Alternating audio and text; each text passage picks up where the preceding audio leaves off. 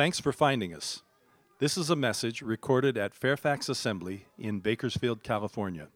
You can find out more at fairfaxassembly.com. Well, we're talking today, if I were giving this a title, we're talking about what somebody has called the Great Omission. We've heard of the Great Commission. Matthew 28, in fact, you may want to turn there. I hope you brought your Bible today. Matthew 28 is the home of the Great Commission, and we talk about that a lot.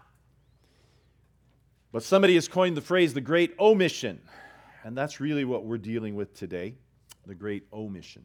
Something that we've missed close to the heart of God. Uh, some of you have been around long enough to remember that several years ago, for about three years, we did a program called Faith. F A I T H, each of those letters, if you were part of that. You remember stood for something, and it was a program that we learned from the Southern Baptists, believe it or not. And uh, that is a chapter in a long book all by itself how we were able to persuade the Southern Baptists to let us use their material and go through their training. We are, I believe, the only Assembly of God church that's ever done their program, Faith. And it was a great program for us. We, uh, looking through some files the other day, we trained about 44 people in how to share their faith because that's what it did. And we encountered a lot of people uh, knocking on doors or at different places where we would position ourselves and share the gospel and share our faith. We encountered a lot of people, and according to our records, I was surprised to find we led over 200 people to Christ. It was a great program, and through a simple little question that you would ask, you could determine where somebody was in their faith walk, how close or not so close they were to Christ. Because you would ask a question in your personal opinion, what do you believe it takes for a person to go to heaven? And you remember if you were trained in faith, and there are a number of people here that were, that they could really only give one of four answers. And from those answers, you would determine where they were and how you would go on. But using that little formula, we uh, led a couple hundred people to Christ. And it was very good for us. The only problem with faith, and it wasn't really a problem with faith because it was never intended to do anything except teach us how to lead people to Christ. The only problem with faith was that that's where it ended. We would lead somebody to Christ, but there was no mechanism after that. That's pretty much where faith ended with our 200 people that we led to Christ. Over this last several two years, I've been thinking should we resurrect faith? Should we start training, doing faith training again? My only problem was that it did have that limitation. What do you do with somebody after they come to Christ? Well, it didn't help us with that at all.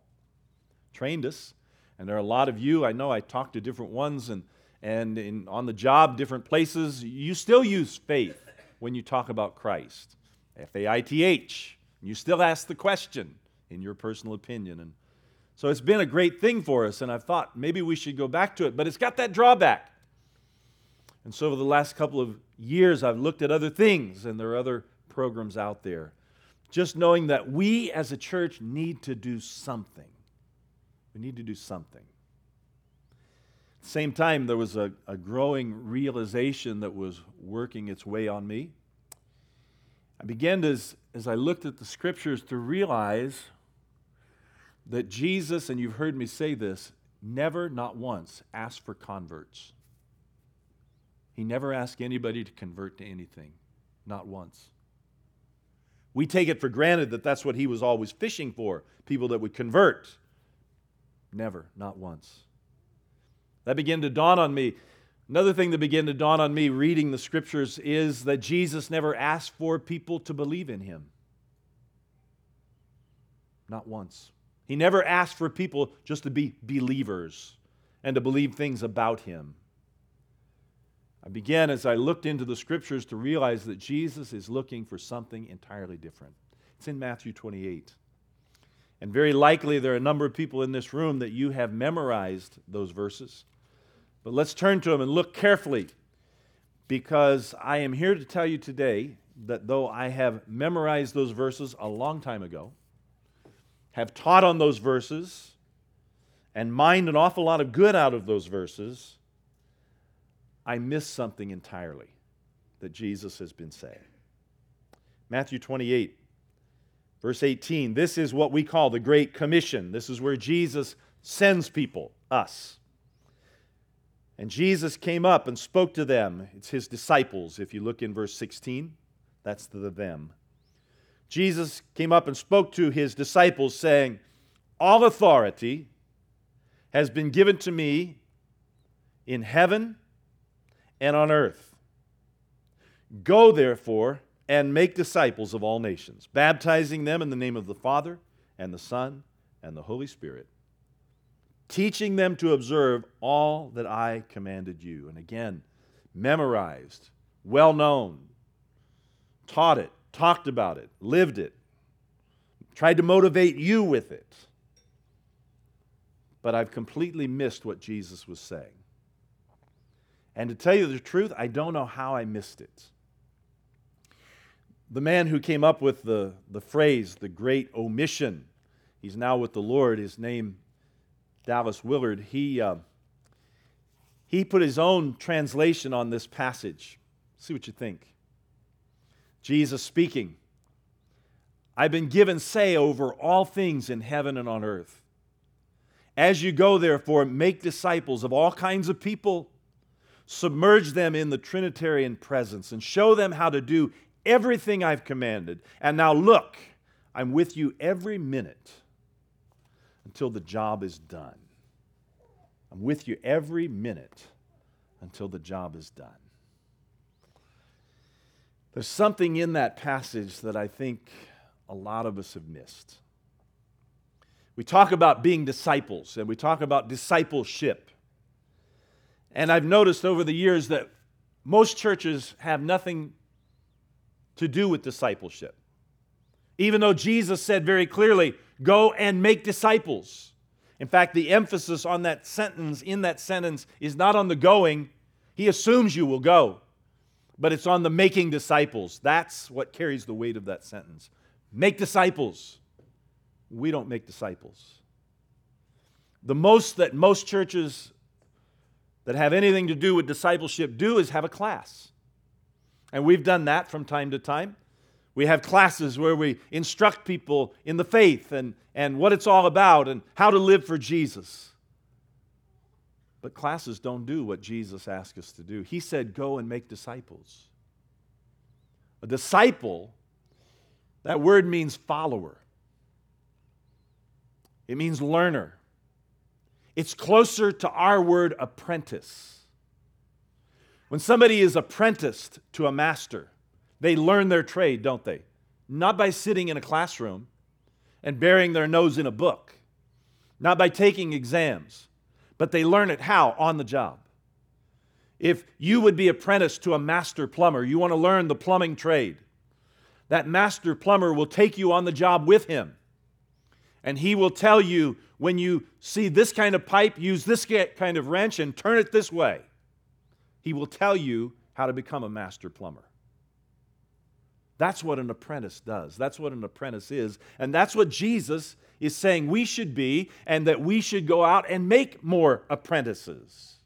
Not simply believers, not people that say, I believe certain things about Jesus, or have asked Jesus in my heart, as important as that may be.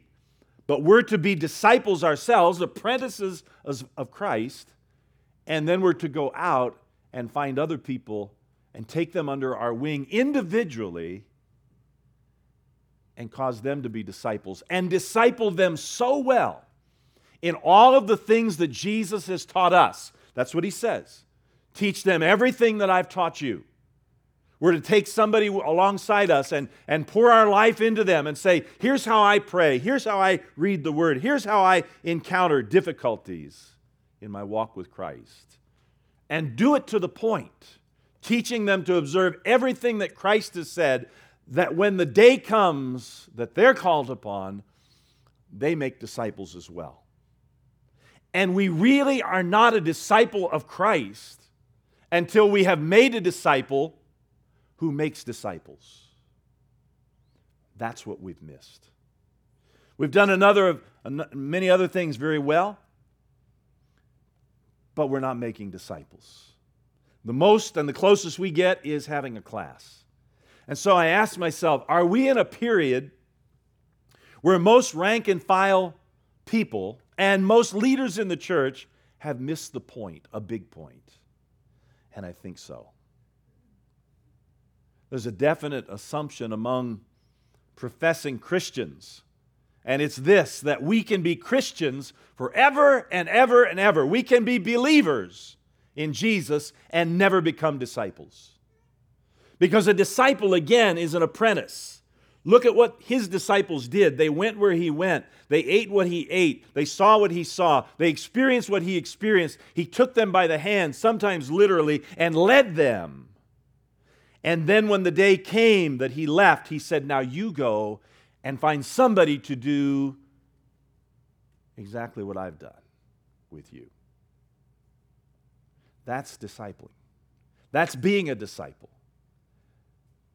We create Christians, but Jesus says we're supposed to be creating disciples. It's no secret, is it, that the church in America is having very little impact on our culture. In fact, we wring our hands and we say everything is going to hell in a handbasket, and that at warp speed.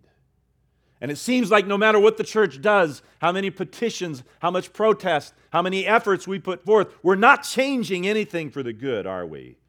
We're not having much impact on our culture. We're good at making Christians, but we're not good at making disciples. And the problem is, Jesus says, I don't want you to make Christians. I want you to make disciples. Who can make disciples? Who make disciples? do it that well. Make being a disciple, we make being a disciple something that super Christians do. And we, and we treat it as an option. Oh, I, I'm a believer and I can choose to become a hardcore follower, a disciple who makes disciples.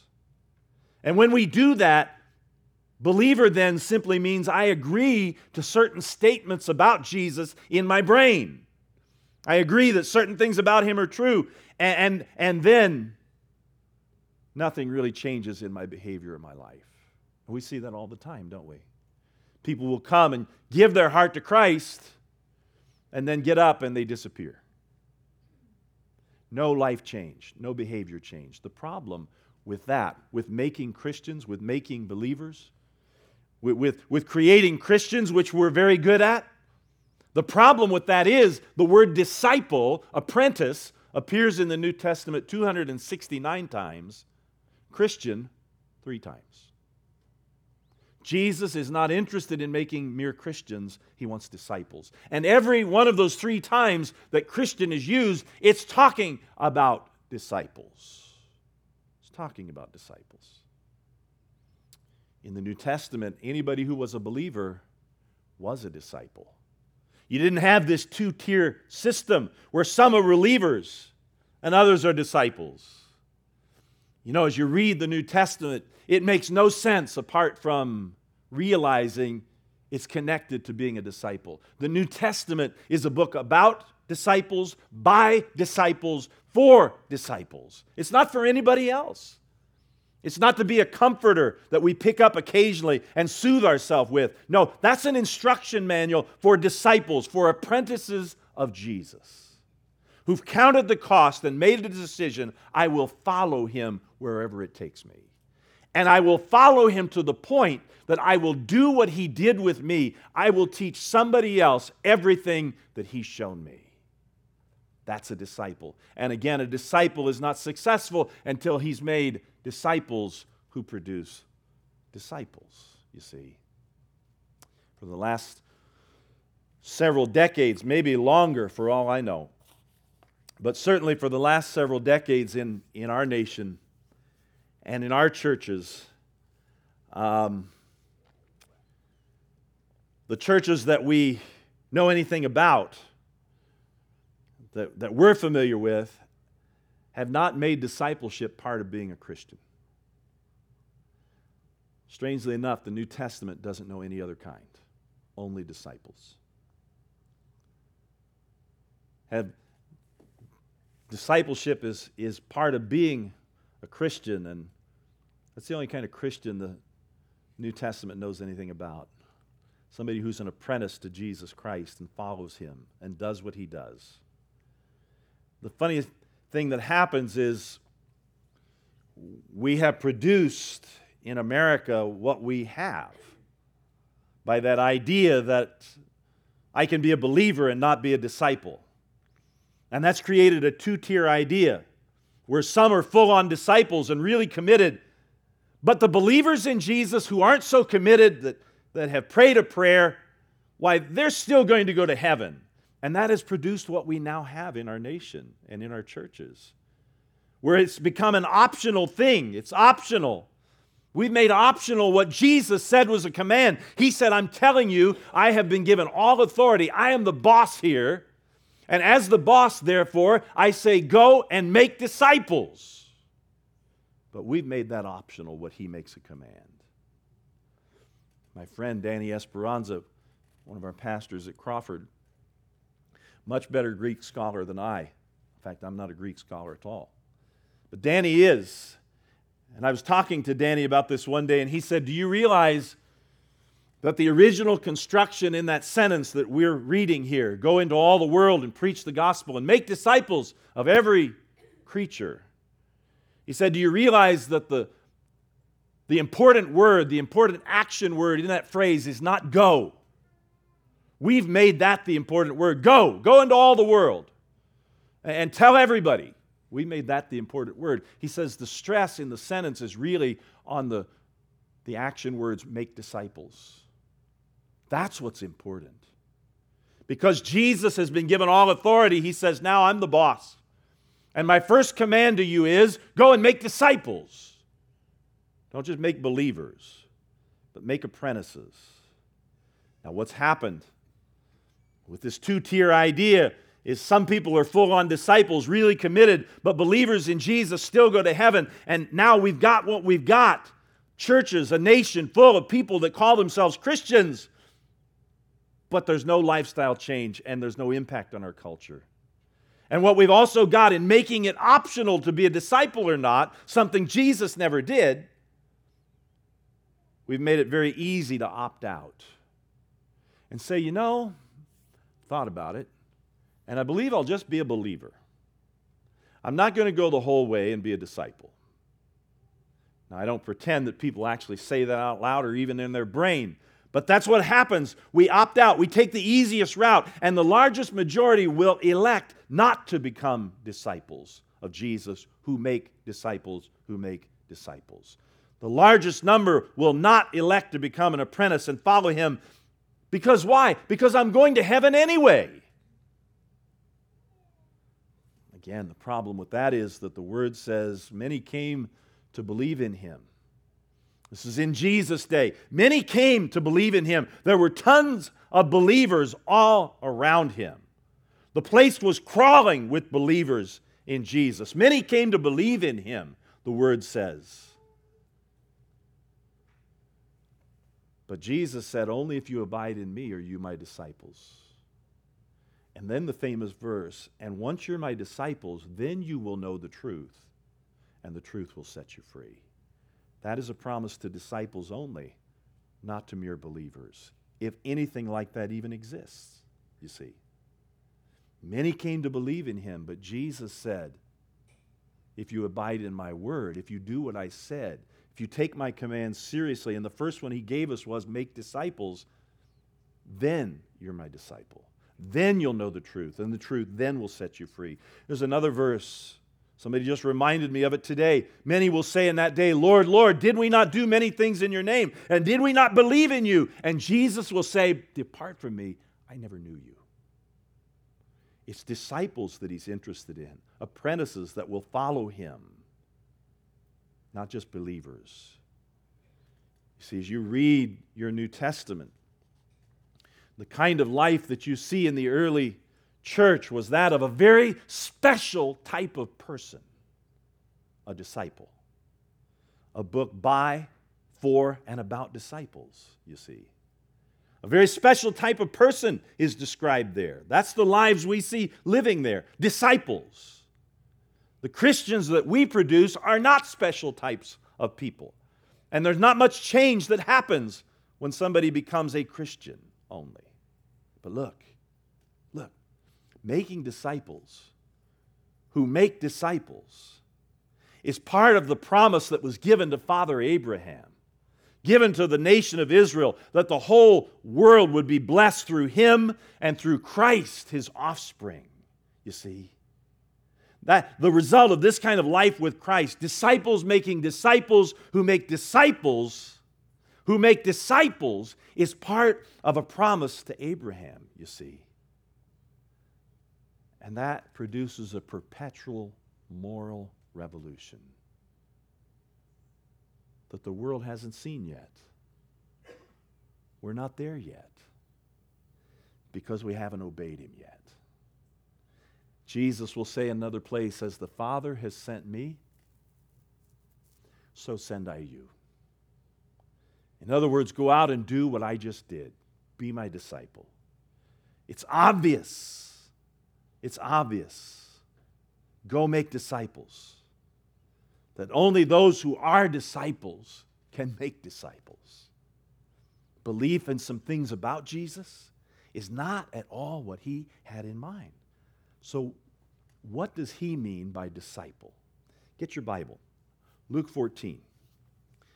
I think it's fair to let the word define its own terms, and part of that is who we are to be. We should let the word define what a disciple of Jesus is, not our own preferences. Now, in Luke 14, Jesus will fall in love with a device that you learned about in high school English called hyperbole. You remember hyperbole? You remember the teacher talking about hyperbole? Hyperbole, you learned in English classes, it works something like this it's an exaggeration, a gross exaggeration to make a point. Some guy says, You know, I met this girl and I'm in love, and I'm all shook up. Well, how do you feel? I feel like I'm walking on air. That's a hyperbole. Is he really walking on air? Not even close. But he describes it as walking on air. You see? We, we say, I am so hungry, I could eat a horse. No, in fact, you could not eat a horse. It's a hyperbole, you see. It's an exaggeration to make a point and to say, in this case, I'm really, really hungry. We say to somebody when we see them and haven't seen them for a while, hey, you look like a million bucks. Where if we were shooting for accuracy, it'd be more like $4 and some change. But we say, you look like a million bucks, right? It's an exaggeration for the sake of making a point. And Jesus in Luke 14 will use hyperbole, exaggeration, for the purpose of making a point when he tells us what he has in mind when he talks about this very special type of person called disciples. So turn there, Luke chapter 14. And he's going to explain to us exactly what he's got in mind. Luke 14, 26. Look at what he says. If anyone comes to me and does not hate, you ready for, for some offensive language? If anyone comes to me and does not hate his own father and mother and wife and children and brothers and sisters, that just about covers everybody that's close to you. Yes, and even his own life, he, she cannot be my disciple. What? Must we hate those that are closest to us to be his disciple? He's using hyperbole. Should we hate people to be his disciple? That seems unlikely since Scripture in many, many places talks at some length about our responsibilities to those people closest to us our parents, our children, our spouses, our loved ones, our neighbors, even. And at the, at the beginning of Israel's walk with the Lord, with this covenant keeping God, at the very beginning, he, he told them, Here's one of the rules, guys. I want you to love me with all of your heart and soul and mind and strength.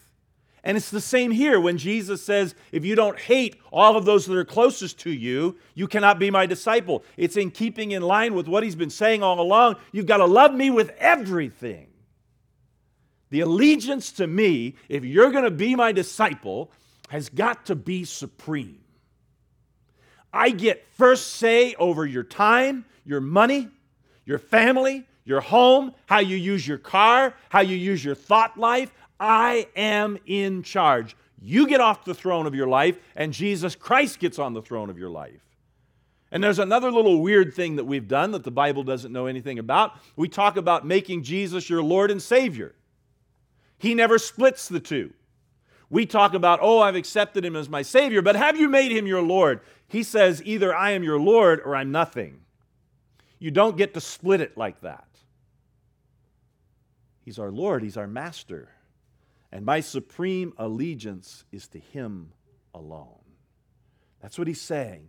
If your supreme allegiance is not to Him, He says, you cannot, you are not my disciple. That's how you know. Look at the very next verse. the very next verse. If that sounded radical, listen to this. Whoever does not carry his own cross. How many know that before it was a piece of jewelry or a crochet wall hanging, that the cross was an instrument of torture and death? It would be like today if we walked around, had Jesus died in a gas chamber or an electric chair, and we had a little electric chair dangling from our neck. That's what a cross is. And Jesus says, Whoever does not carry his own cross and come after me, where do you think he went with that cross? He or she cannot be my disciple. It's hyperbole again. What he's saying is there will be hardship in being an apprentice of mine.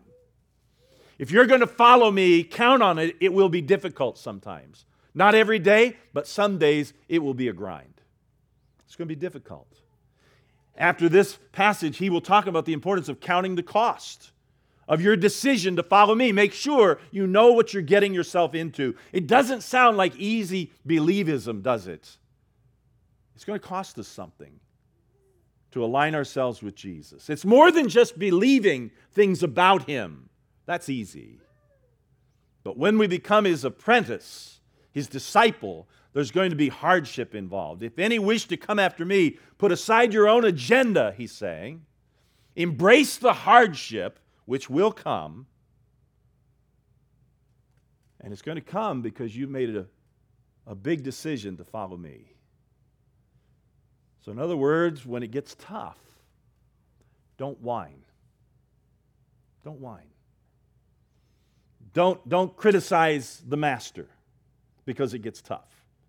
Don't run and hide. Don't evade. Don't, don't try and engineer circumstances and, and imagine that there will be no difficulties in following Jesus. Because to put it bluntly, things are going to be very difficult sometimes. There's going to be hardship plenty if you make that decision to follow Jesus. That's what he's talking about with the cross there. Verse 33. Here's what he's got in mind when he says, Here's what I want I want you to be disciples so then none of you can be my disciple. See, this is, this is not just a trip to the altar. This is not just reading a few inspirational verses now and again. It's not just coming to a service. None of you can be my disciple who does not give up all his own possessions. Hyperbole again. We don't need to give up every single possession in the sense that if I did, I would be without food. If I gave up everything, I would be without shelter, I would be without clothes. But we give up our possessions in the sense that I turn their ownership over to Christ. It's no longer my house. It's not my car. It's not my money. It's not my Sunday morning. It's His. And every minute of every day and every decision that I make throughout that day, it's all focused on Him. That's a disciple. That's an apprentice. That's what we're talking about here. Is he asking us to give it all up? He's asking us to turn over ownership to Him. And if you can't turn over ownership of everything, time, even when it's inconvenient to serve Him, money, even when it's a sacrifice, then you're not His disciple. He didn't make it up, we just read it together. So, in summary, what Jesus has said here with these three word pictures that are wild exaggerations that make a very definite point. He's saying, if I'm his disciple, I've got to bear good fruit. If I'm his disciple, I've got to love him supremely. If I'm his disciple, I've got to be willing to face hardships that result from my decision to follow him.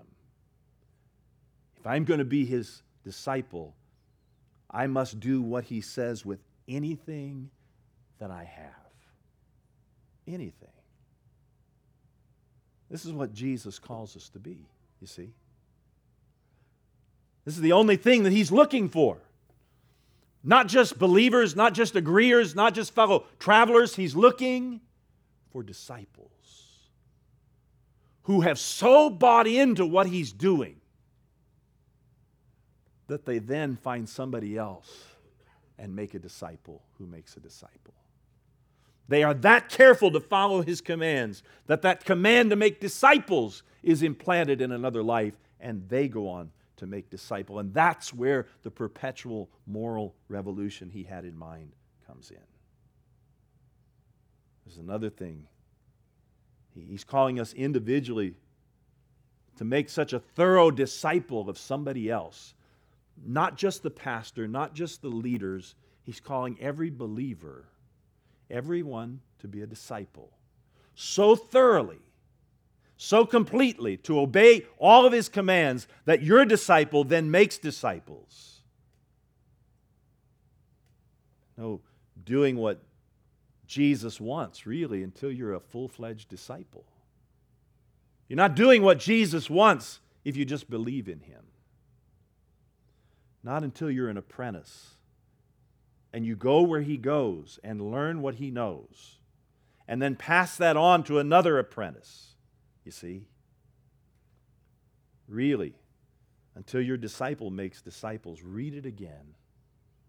Go into all the world because I've gotten all the authority in the world, I'm telling you.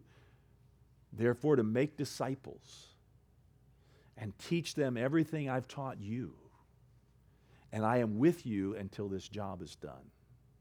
I won't leave you. So we don't do this job on our own steam, do we? But in the authority, all authority, what does he say? All authority has been given to me. We have all the power of God at our disposal to do what he asks us to do. You see? Some of you are sitting there saying, I can't do that. Yes, you can. Because you're not doing it, his authority is doing it. His power is doing it. But we have to be willing to let Him work through us if it's going to happen. The reason I'm bringing all this to you, a couple reasons. But one of the reasons I'm bringing all this to you is because it is my hope that everybody in our church can become a disciple of Jesus. What if we actually do what he says? I admit to you, I missed it. For years, I've missed it. I thought discipleship was something else. It's not. It's being an apprentice and doing exactly what he says to do, turning all ownership of my life over to him, following him no matter what the cost, taking up a cross, even, you see, making him my supreme allegiance I love him above everything. That's being a disciple.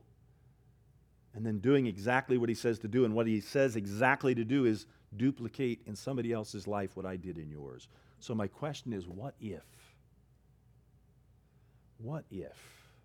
What can happen if a little group of people like us actually does what he says? You know, he didn't hide what he said. It's been there in black and white for centuries. He didn't hide what he said, make disciples that make disciples. And what he wants is not complicated. you see. A few years ago, a friend of mine, missionary Leighton Jones, pretty good friend, he introduced me to a friend of his named Jim Hall. And I ended up inviting Jim to come. And I invited some pastor friends to come together. And, and the reason was because, uh, per Leighton, Jim had hit on this thing that we're talking about here this great omission, the thing that we have missed. That Jesus is not looking for believers, he's looking for disciples. And it's disciples that will change the world, you see. Anyway, Jim had, had, had looked into this and had developed some material around it. And so I invited him to come and speak to some pastor friends in the area about what Jesus really wants and what could happen if we really actually did what he said. Not what we think he said, not what we wish he said, not make Christians, if we made disciples. However, you go about doing that, if we did that, what would happen? Jim came and talked to a group of 10 or 15. And none of the other pastors wanted anything to do with it. They said it's too hard, people won't do it. But as I sat there and listened to him, essentially tell you the things that I just told you. It was like you've seen the cartoons, the light bulb over the head, dim. And in my case, it had been very dim for a long time. Bing! And it must have registered on my face as he's saying this, and I'm realizing I have missed this. The church has missed this. How have we missed this? And it must have registered on my face because Jim stopped the seminar and he said, You're having an aha moment. and I was. The only reason we didn't go with his material then, we didn't do this then, frankly, he was a college ministry guy and his stuff was old and it looked like college stuff. And it just wasn't up to date. Last year, he revised it. And I've looked at it, and what we're going to do is we're going to see what if we actually do this. What if we become disciples who make disciples? Jesus doesn't hide what he wants from us, and it's not complicated. But the truth that we have missed, that stunned me, once I realized it's there, it's always been there. Go and make disciples. That's what I want. That's a powerful thing. And I think it's been largely untried. You, you, you wonder, was anybody doing this today? Yep. China, Brazil, Central Africa, all the places where the church is exploding, not only in numbers, but in influence.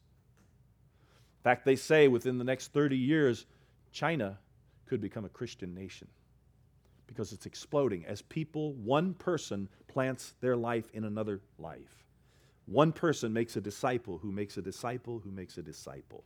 They have learned it so well that they convey it, and that that's part of obeying Jesus. And there is no other way to serve or follow Jesus except to be his disciple, to be his apprentice. This is powerful. Our leadership team, a few weeks ago, I met with them and I laid this out before them and asked for permission to, to somehow begin doing this. Let me tell you the nuts and bolts of what we're going to do. I've talked to several people, and I've got two more to talk to in our church. We're going to begin with a group of about 10, and I'm going to spend some time with that 10 or so. And some of them are people from Marcella's group and some from Danny's group, because I want this to be something that we all do. And we're going to learn what does it really mean to be a disciple and how do we make disciples? Because I don't know about you, but most of us were not discipled. Nobody did what Jesus said was supposed to happen. Nobody in my life came alongside and said, "Let me show you how to read the Bible. Let me show you how to pray. Let me show you how to live for Christ." So we don't know how to do it. Just like we wouldn't know how to bake a cake if nobody had made cakes for 300 years. See? So we're going to learn how to do that, and then we're going to begin to teach each other how to be disciples of Christ because that's what pleases him. Matthew 28. And I'm, I'm going to close with this. The first goal Jesus set for the church, the very first goal he set for the church, was to use his tremendous power. All authority has been given to me. Use all of my power to make disciples from all kinds of people smart people, dumb people, good looking people, ugly people, rich people, poor people, black people, white people, every kind of people. Make disciples, not just a certain kind of people, you see. But use all my power. You're not on your own use all my authority and all my power to make disciples from all kinds of people, to be a sold out follower. A disciple is the only relationship that Jesus really offers. So, two questions. Number one, am I a disciple? You got to ask yourself that. Am I, right now, today, this moment, am I a disciple of Christ, the way he describes it here? Am I discipling somebody else? If we're not, we need to become disciples, not just believers. Believer is guaranteed nothing. In fact, many will say to me in that day, Lord, Lord, and he'll say, I never knew you. He's looking for disciples. Jesus should get what he wants for the investment he's made. He wants disciples, you see. So, am I? Is the question we should be asked. Am I apprenticed to Jesus Christ? Do I know how to be a disciple? If not, let's find out together how to do that. And then, secondly, what would happen if we do this? If we do this, what could happen?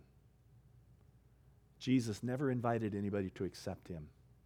I know the evangelists do it very well. The altar calls and all of that, and, and there's probably some value in all of that. And there are people in this room, that's how you met Christ initially. But Jesus never invited anybody to accept him. He, he never promises forgiveness then to those who just accept Him. That goes to disciples' forgiveness. Promising forgiveness, and then later they could, maybe might want to think about a fuller commitment to obey Him. He doesn't know anything about that. Now, the first step that He wants is a wholehearted commitment from us to be an apprentice. To be an apprentice. We see. Um, recruiting posters that our armed forces put up to attract the best and brightest, our young people, to sign up and commit to serve their country in the armed forces. And those recruitment posters, if you've ever noticed them, for our armed forces might emphasize things like, hey, you join the army, see the world. You'll travel, or maybe financial help with college on those posters. But the harsh truth is that enlistment in the military carries serious risks. The crew and the families of the USS Cole in, in October of 2000 were reminded of that, as were their families, because that was the day when terrorists caused the deaths of 17 service members on that ship, injured dozens and dozens more while that ship was refueling in Yemen